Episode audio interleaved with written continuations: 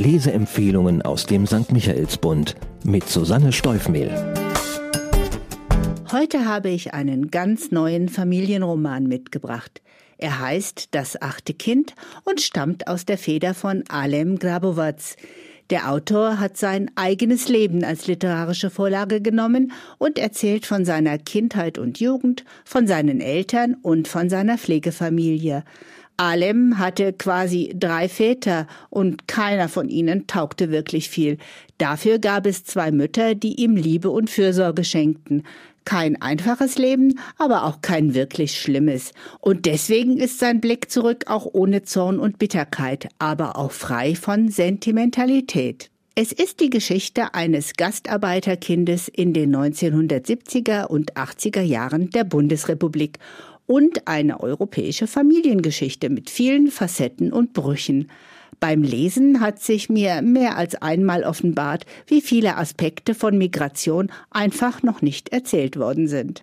Der Autor Alem Grabovac wurde 1974 in Würzburg als Sohn einer Kroatin und eines Bosniers geboren, die in ihrer Jugend zum Arbeiten nach Deutschland kamen.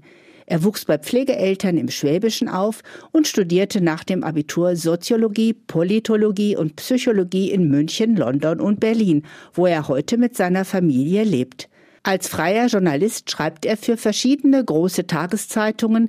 Das achte Kind ist sein Erstling, zu dem er von Maxim Biller ermutigt wurde, der das Buch als einen ganz besonderen deutschen Bildungsroman bezeichnet.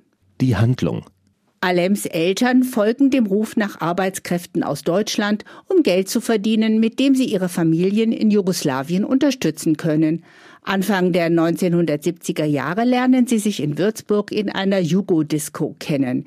Smilja ist Kroatin, Emir Bosnier, aber ihre Ethnien werden erst ein Jahrzehnt später zum Problem werden. Noch werden ihre Heimatregionen vom allmächtigen Präsidenten Josif Broz Tito zusammengehalten.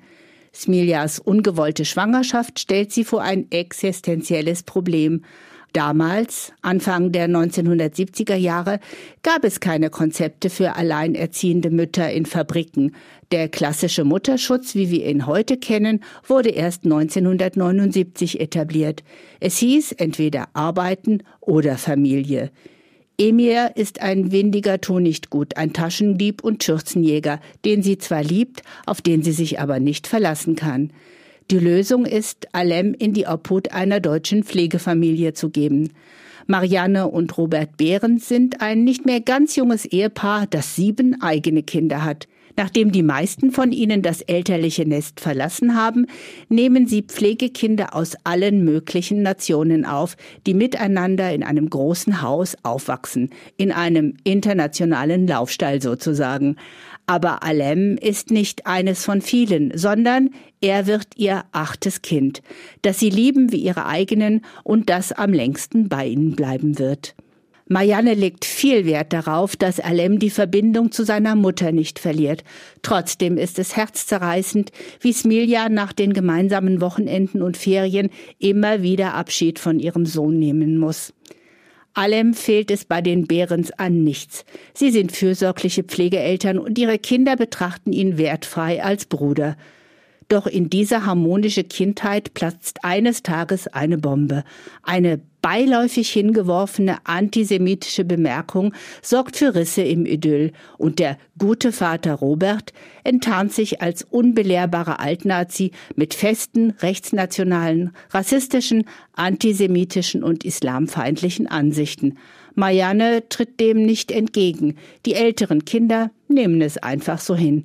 Alem kann das nicht und später kommt es genau deswegen zum Bruch mit dem Pflegevater. Smilja hat nach Emirs Verschwinden einen neuen Lebensgefährten gefunden, Dusan, der, wenn er betrunken ist, Alem brutal verprügelt. Sie ist viel zu schwach, um ihren Sohn zu beschützen. Das muss Marianne übernehmen. Erkenntnisgewinn. Die häuslichen und ideologischen Differenzen in seinen beiden Familien sind nur ein Störfaktor in Alems Leben.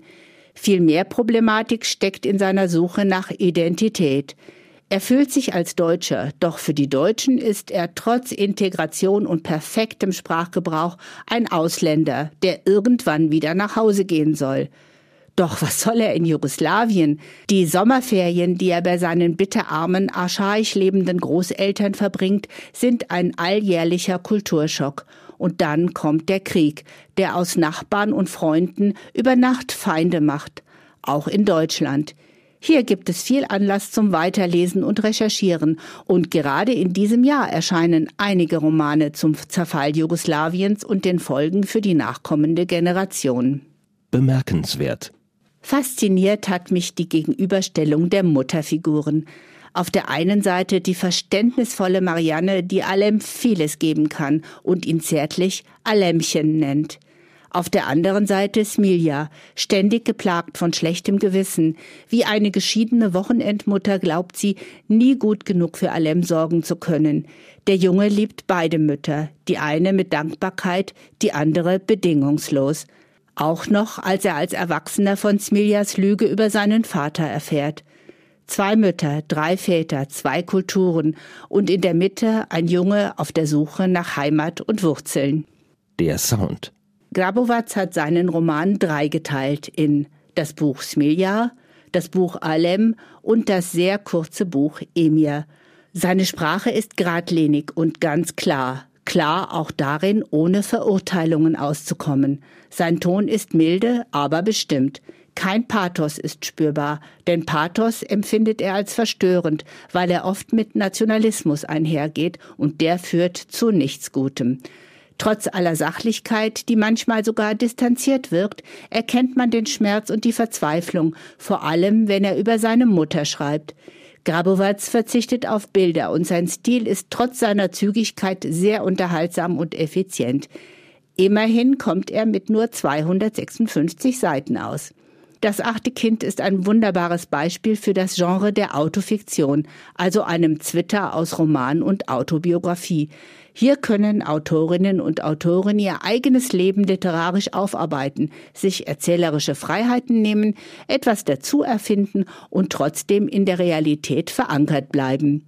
Grabowatz sagte kürzlich in einem Interview, die volle Wahrheit würde sowieso niemand glauben. Für wen? Ich wünschte, ich hätte meinen alten Dirke Schulatlas nicht aussortiert, so dass ich beim Lesen Länder, Orte und Grenzen, die im Buch erwähnt werden, hätte nachvollziehen können. Der Roman wird die Menschen erreichen, die außergewöhnliche Familiengeschichten mögen und sich gerne mit der jüngeren Geschichte befassen. Dieser hier erzählt auch vom immer aktuellen Thema Herkunft und Zugehörigkeit. Ein kleines Kapitel im achten Kind ist den fröhlichen Winterspielen im bosnischen Sarajevo von 1984 gewidmet. Auch hier lohnt sich der Rechercheblick zurück. Zahlen, Daten, Fakten. Das achte Kind von Alem Grabowatz ist bei Hansa Blau erschienen, dem noch sehr jungen Ableger des literarischen Traditionshauses Hansa. Seit zwei Jahren erscheinen hier populäre und breitenwirksame zeitgenössische Romane und aktuelle meinungsstarke Sachbücher. In diese Kategorie passt dieser Roman perfekt. Er umfasst 256 Seiten und kostet 22 Euro. Kaufen kann man ihn in der Buchhandlung Michaelsbund in München oder online bestellen auf michaelsbund.de.